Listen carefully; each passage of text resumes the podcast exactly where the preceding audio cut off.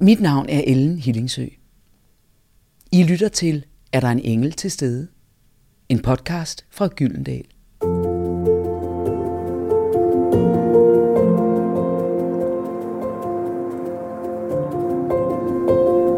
Af profession er jeg skuespiller, og så er jeg generelt et nysgerrigt menneske.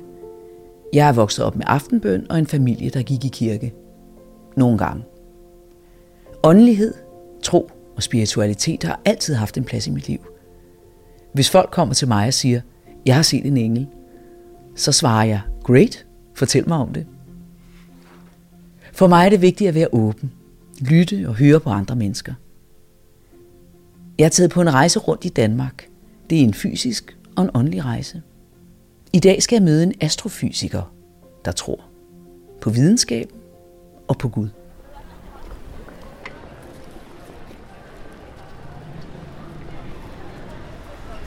Jeg står her midt i København foran Trinitatiskirken, og lige foran, der er Rundetårn jo, som i gamle dage var et observatorium. Jeg tror faktisk, man bruger det som observatorium stadigvæk til visse begivenheder, så kan, kan vi komme op og se, øh, hvad der foregår på stjernehimlen. Og der skal jeg møde astrofysiker Anja C. Andersen. Og jeg glæder mig sådan til at tale med hende om, om Gud og om stjernerne og om hvordan det hele er startet. Og det interessante er, at hun er en naturvidenskabskvinde, hvad man nu kalder det, og faktisk tror på Gud. Og jeg ved ikke, hvorfor jeg tror, at det er et paradoks. Og jeg er meget nysgerrig på, om hun også anser det for et paradoks.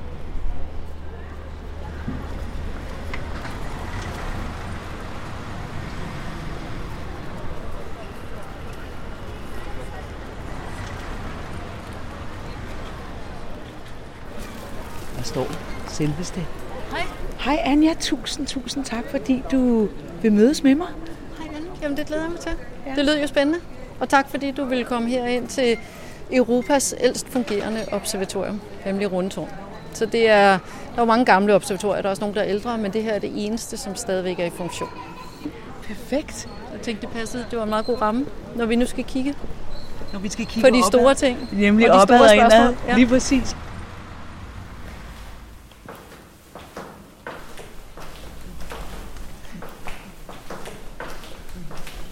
Nu går vi ind. Hvor går vi ind? Nå, men det, det er det gamle kirkeloft, ikke? Så vi gik lige forbi det store kirkeloft, Ja, vi kunne se orlet og... hvor der er udstilling. Nu kommer Så kan ind du komme tilbage. fortættede loft. Et meget smukt loft. Se den loftskonstruktion. Store, brede planker og et meget smukt lysindfald nogle steder fra. Hvor er det vildt. Kan du, vi, kan, vi kan godt øh, konkludere, at vi kan holde varmen her, ikke? Jo, jo, det vil jeg sige. Det er sådan lidt steg hale hænekylling-agtigt at være op under loftet. Der er jo heller ikke så meget rockwool, kan man sige. Er det, Isolering spørge, er det, er det øh, stjernebillederne, der er på den der? Den derovre, det er det? Ja, det er sådan en gammel model af, af himmel, Himmel, himmel, himmelvælvet, ikke? Øh, hvor man så kan se planetbanerne, ikke? så du kan se, der er skåret en bane ind til de, dem, alle de planeter, man kan se med øjet. Ikke? Så der er Merkur og Venus og Jorden og Mars øh, og Jupiter øh, og Saturn. Så de har bevæget sig, bevæget sig rundt der. Og så, fordi, så kan du se, så er der aftegninger af stjernebillederne. Ja. Øh, hvor vægten for eksempel er der, og man har løven og krabsen. Øh, og det er jo de der 12 stjernetegn, som, har, øh, som nogen tillægger en astrologisk øh, betydning. Fordi det er der, hvor man altid finder planeterne og månen og solen. Fordi der er 88 stjernebilleder på himlen, men der er kun 12 af dem, hvor vi finder planeterne og solen øh, og månen. Og det er simpelthen, fordi det hele ligger i sådan et fladt system, kan man sige. At, at vi har sådan et plan. Så alle planeterne ligger i et bestemt plan.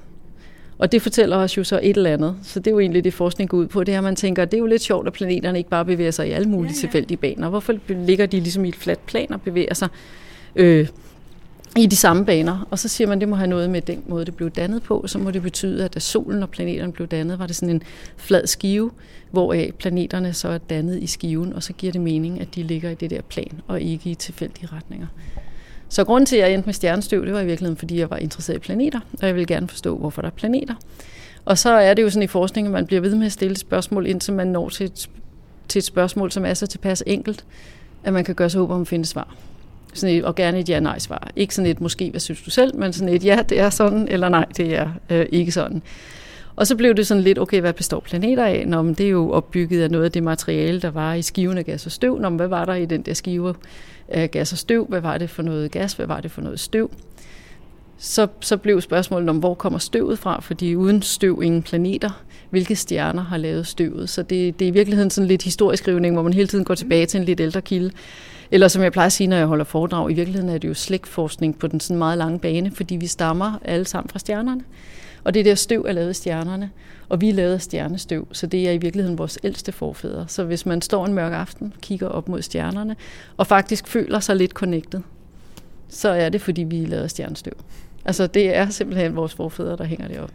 Det er et familiealbum, vi kigger op på. Ja.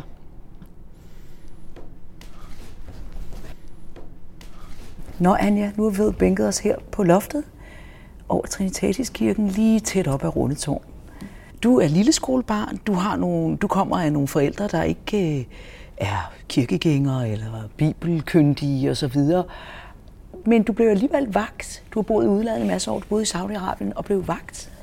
Vågnet, så lyset, hvad hedder det? Ja, jeg, jeg, jeg tror, altså, så jeg boede i Saudi-Arabien, i, da jeg gik i 8. 9. klasse, ikke? så det var jo fra 13 til 15 år. Så det er jo der, hvad kan man sige, hvor de fleste unge mennesker bliver konfirmeret. Ikke? Så, det, så, så det er jo der, hvor man som ung menneske begynder at opdage, at verden er større end en selv, og man prøver at finde ud af, hvad der er op og ned, og sort og hvidt, og godt og, godt og, godt og skidt. Øhm.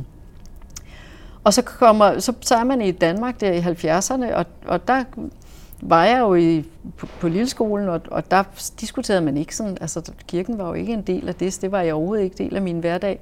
Så jeg var egentlig ikke, tror jeg, super øh, klar over, at jeg var kristen, kan man sige.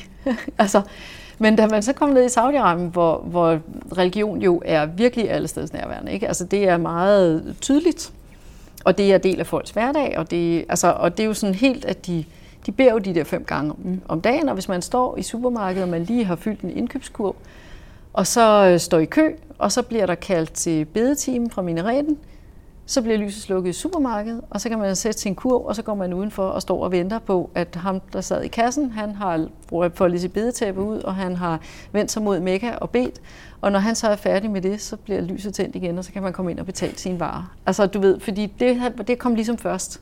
Alt andet, det var sekundær, og så kunne man stå der som dansker og sige, det er jo ikke rationelt, at hvad med min frossen kylling her nede i kurven, der når at tø, mens han ligger der. Men tror du, det, det inspirerede dig? Altså på jamen, en eller anden det, måde? Jamen, det gjorde jo i hvert fald, at når man ligesom så, det var så vigtigt for dem, og så, så tænkte man, okay, så de er muslim, hvad er jeg så? Altså, så blev man blev jo mm. meget konfronteret med, okay, man er ikke muslim, hvad er man så?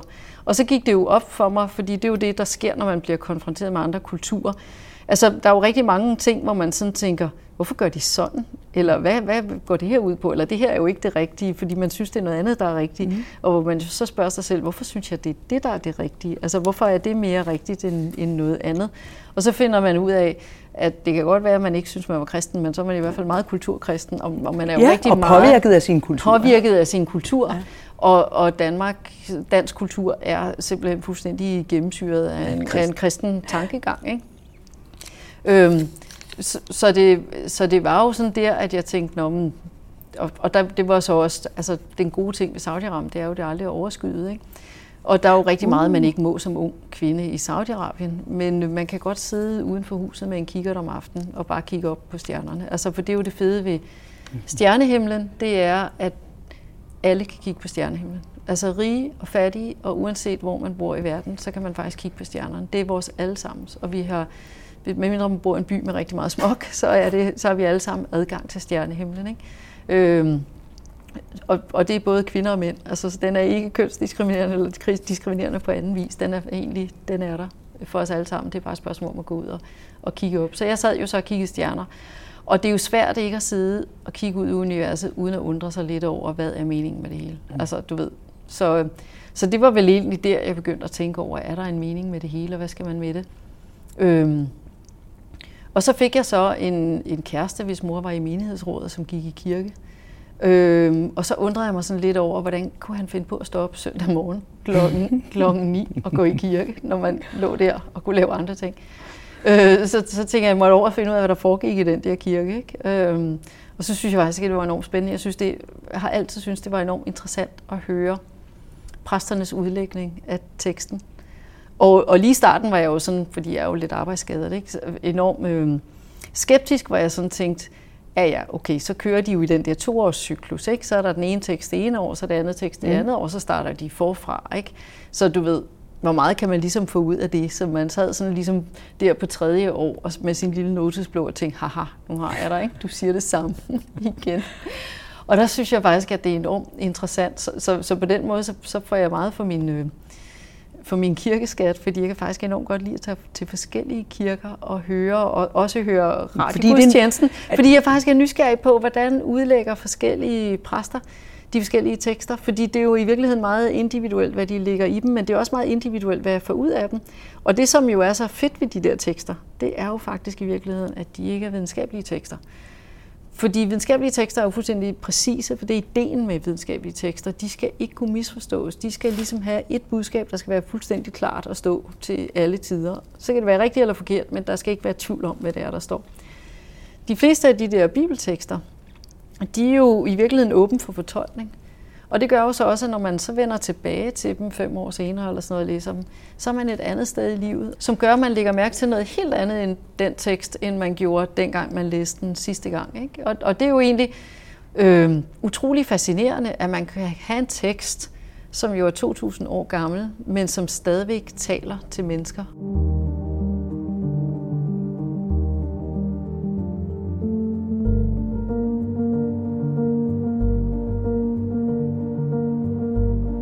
Jeg, får lyst til, jeg har faktisk lyst til at spørge dig om noget, fordi der er sådan lidt en fordom, måske som jeg har, men jeg også har indtryk af, at rigtig mange har, at når man er naturvidenskabsmand, kvinde, så det der med religion, det er ikke noget, man interesserer sig for, eller med Gud.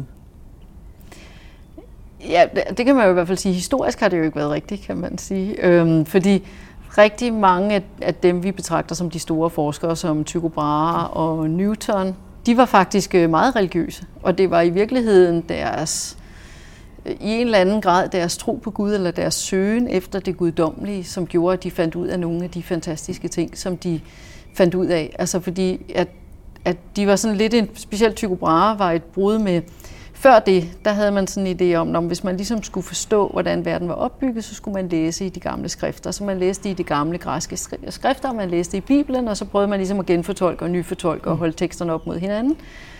Og så var Tycho Brahe og Galileo og, og den tid, de var ligesom, hvor de nåede frem til at sige, jamen man kunne også gå ud og læse i Guds store bog, som var naturen. Altså man kunne jo gå ud faktisk, og, og, og de mente, at Gud faktisk også prøvede at tale til os med det, der var ude i naturen.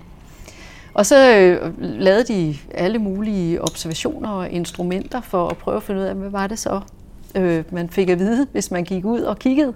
Øh, og det grundlag jo så med tiden, hvad skal man sige, det vi i dag kalder naturvidenskaberne. Ikke? Så, så er der mange, der siger, at Tycho Brahe ude på øen Ven mellem Sverige og Danmark, det var simpelthen vuggen for den naturvidenskabelige tankegang. Altså hele den der idé med at gå ud og prøve at kigge på naturen, observere, og så prøve at komme med nogle forklaringer på, hvad er det, vi ser, og lave nogle modeller, som så forhåbentlig kan forklare os noget, så vi kan gå ud og, og lede efter noget andet for at teste vores model, og så ser vi nogle gange noget, som vi ikke havde tænkt på at se efter.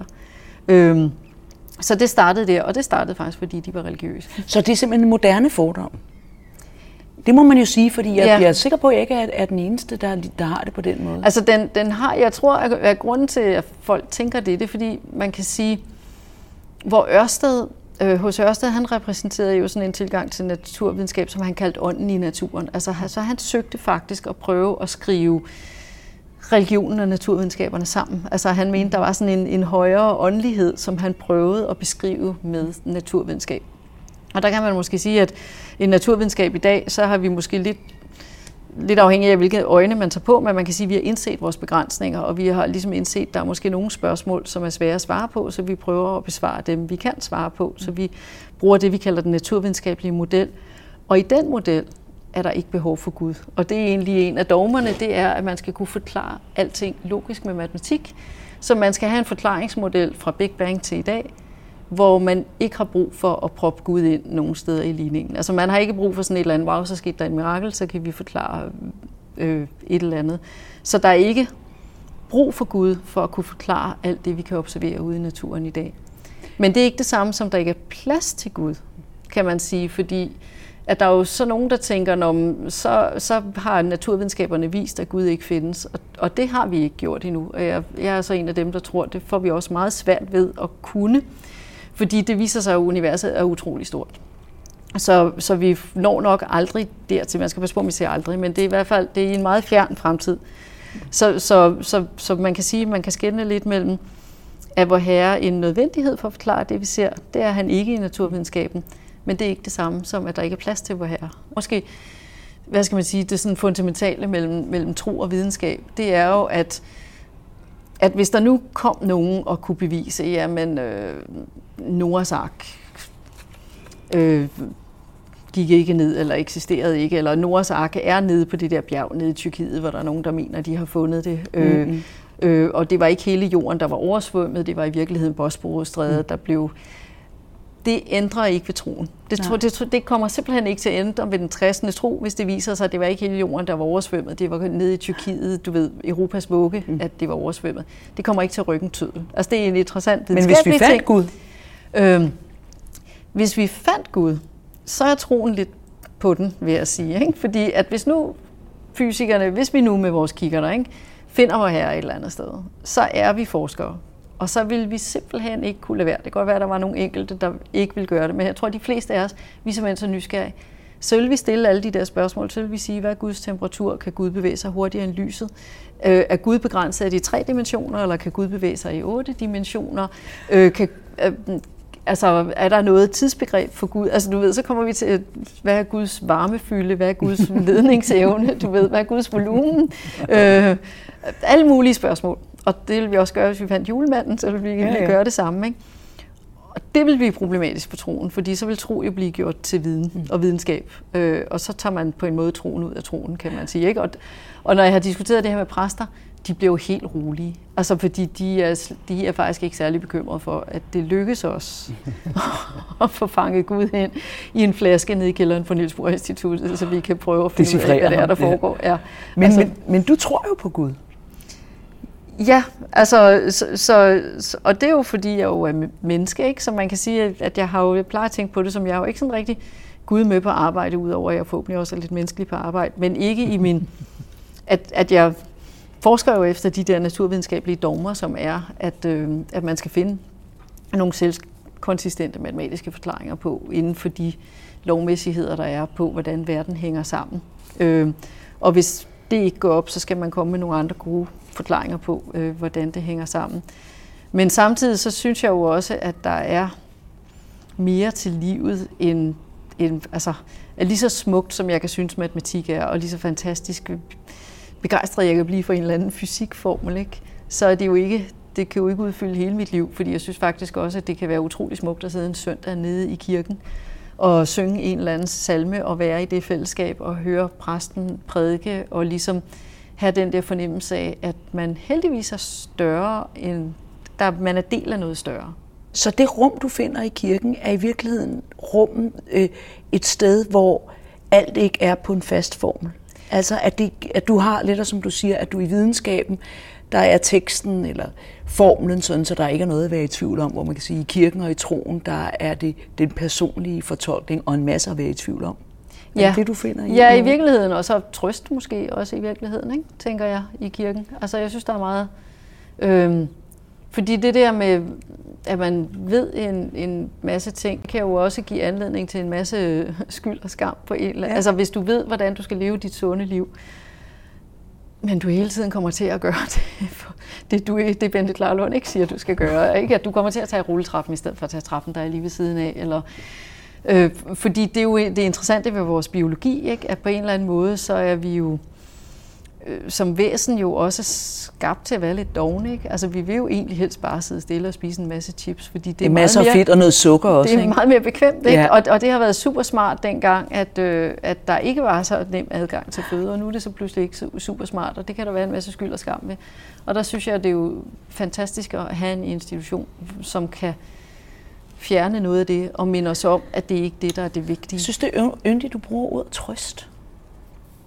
Er det fordi, der er noget, der er større? Er det fordi, du, du giver dig hen til, du slipper din øh, videnskabsmand, kvinde, øh, og sætter dig ind og læner dig ind i, at der er bare noget, der er større? Ja, og det er vel også sådan et eller andet, altså, så, så lidt afhængig af, hvad, hvad folk har holdning, så kan de jo netop synes, at det er, du ved, det er at stikke sig selv blå i øjet, eller det er helt eller andet, eller fordi man ikke hviler i sig selv, eller hvad det nu kan være. Men for mig der er det sådan, øhm, at det kan være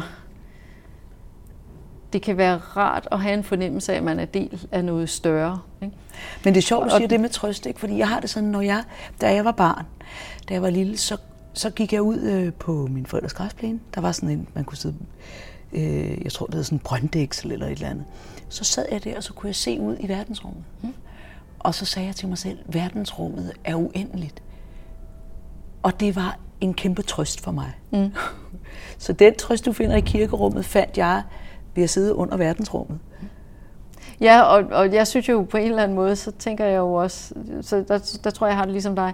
Og samtidig så snakkede jeg med en, øh, en dame, som sagde til mig, så sagde hun, det er spændende at høre din foredrag, men jeg tør faktisk ikke gå ud og kigge op på himlen, fordi jeg synes, at når jeg står derude og kigger op, så, så bliver det helt uoverskueligt. Altså, at hun kunne slet ikke overskue det. Hun havde det ligesom, hun stod og kiggede ned i en dyb brønd du ved, som hun var bange for at kaste mm. sig ned i.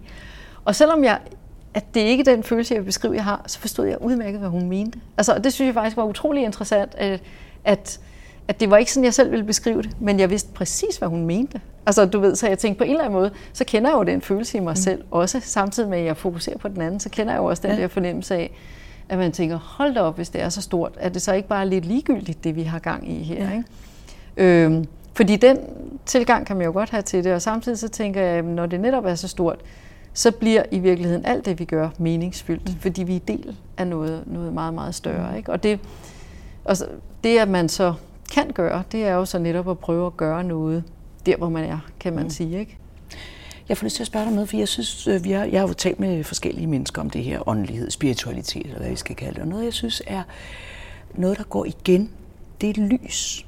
Altså, det er enten, at man bliver vagt, ikke? man har sovet, mm. man vågner. Øh, nogen har set Jesus, der var et lys om ham. De personer, som er blevet, har haft store øh, åndelige oplevelser, begynder at lyse. Jeg ved ikke, øh, jeg har bare lyst til at tale med dig lidt om, om lys. Ja, altså det er jo, fordi astronomi er jo i virkeligheden meget med at fange lyspartikler fra den fjerne ende af universet. Ikke? Altså, så, så jeg plejer at sige, hvis jeg skal give den kedeligste jobbeskrivelse af mit eget job, så er jeg jo bogholder af fotoner ved forskellige bølgelængder. Ikke? Altså jeg samler de røde, de gule, de grønne og de blå, og så prøver jeg at finde ud af, hvad det fortæller mig om universet. Men, men øh, en ting, jeg synes, der er sådan lidt interessant, det er her i Europa, der har vi jo delt stjernehimlen ind i det, vi kalder stjernebilleder. Og så har vi sådan de velkendte stjernebilleder, som er Orion og Cassiopeia og Store Hund og Lille Hund, mm. som er hængt op på sådan nogle historier, som de gamle grækere har, har fortalt, som man brugte, hvor man brugte stjernebillederne i virkeligheden til at huske historien. Ikke? Så Orion var med sine to hunde på jagt mm. efter syvstjernen, som er de syv søstre, der var forvandlet til, til duer og, og, og så videre. Og så lavede han forskellige ting. Og vi er meget fokuseret her i Europa på, hvad skal man sige, de mønstre stjernerne giver, fordi herfra på jorden, hvor vi sidder, så kigger vi faktisk ud af galaksen, altså ud af Mælkevejen, så vi ser egentlig kun vores egen galakses udkant, så vi har faktisk ikke så mange stjerner at kigge på som man har nede i Australien, hvor man vender den anden vej i universet, det vil sige, at man kigger ind mod Mælkevejens hjerte, så man kigger ind mod vores galakses centrum.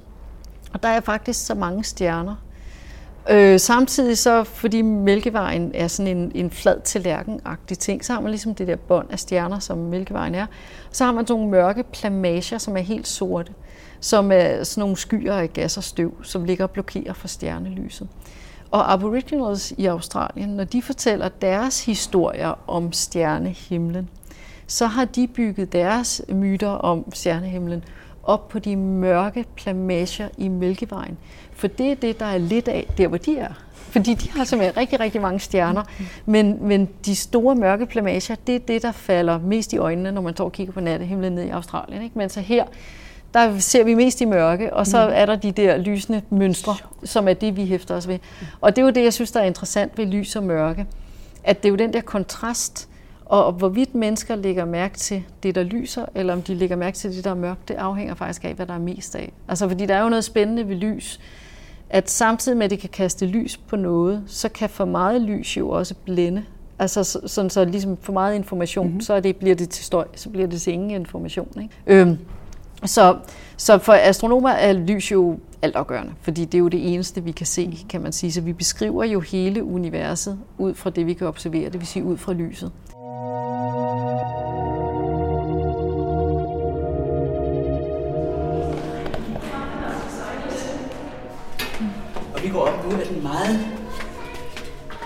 Smalle, meget smalle trappe. Voila! Ja, så nu er vi jo så oppe på toppen, ikke? Af Rundetårn, som jo er bygget sammen med Trinitatiskirken. Så hvis vi går herover, så kan man så kigge over på klokketårnet og på toppen af det kirkeloft, som vi sad på før. Og øh, skal vi se, hvis vi kigger, skal vi lige... Så derover, nej, det er kommunehospitalet. Det er Rosenborg.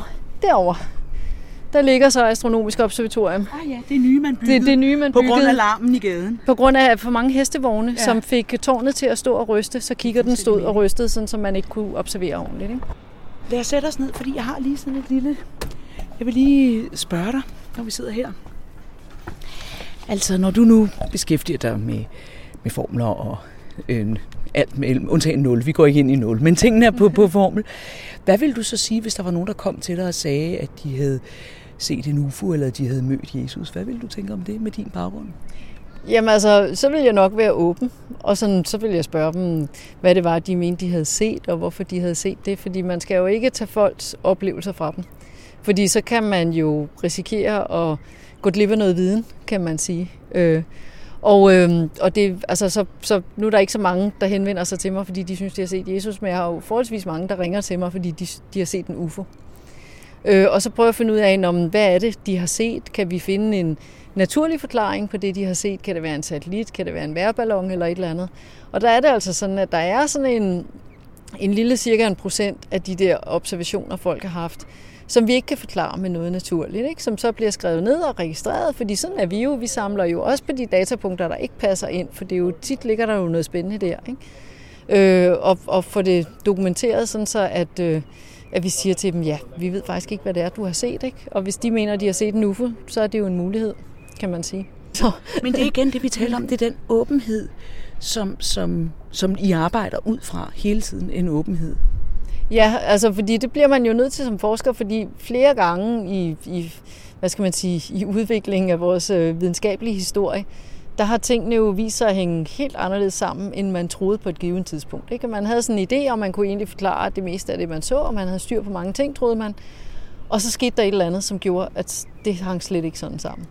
Øhm, så en del af det at være forsker, det er jo faktisk at være åben. Også over for det, som måske lyder virkelig langt ude. Altså, fordi det er jo langt ude at mene, at universet er uendelig stort, og det udvider sig, og man kan jo som menneske ikke lade være med at tænke, hvad udvider det sig i, ikke?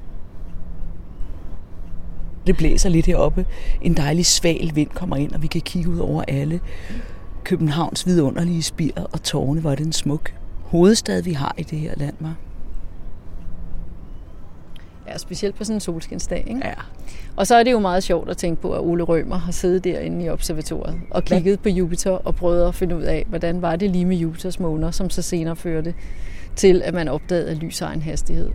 Som så har ført til, at vi kigger tilbage i tiden, når vi kigger langt ud i universet og hele Big Bang-teorien. Det var han nok ikke klar over på det tidspunkt. Nej, for det er jo det, man gør.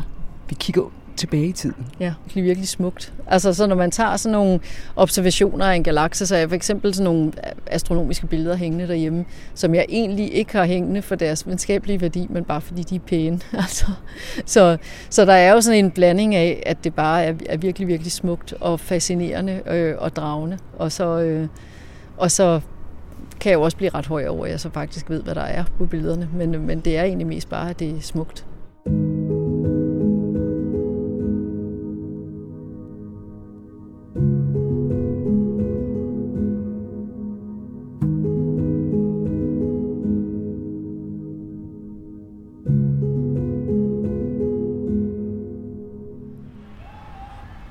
Farvel dejlige rundetoner, Anja C. Andersen, astrofysiker.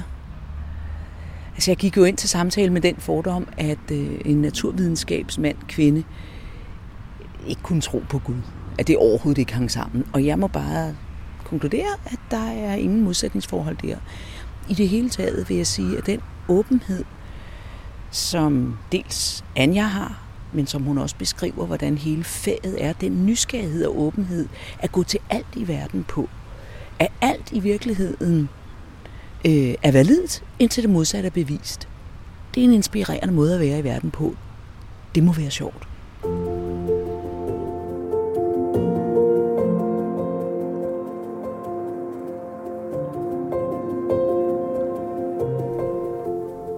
Anja C. Andersen og jeg skilles foran Rundetårn midt på Købmagergade i København.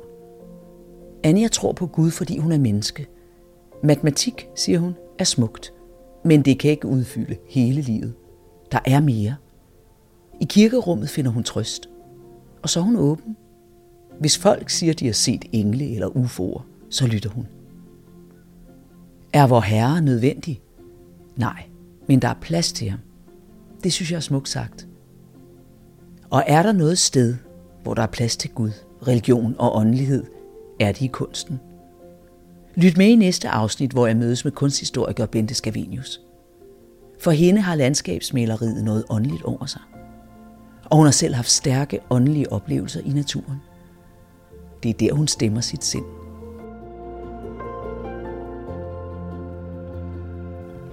Mit navn er Ellen Hillingsø, og I har netop lyttet til et afsnit af er der en engel til stede? En podcastserie fra Gyldendal.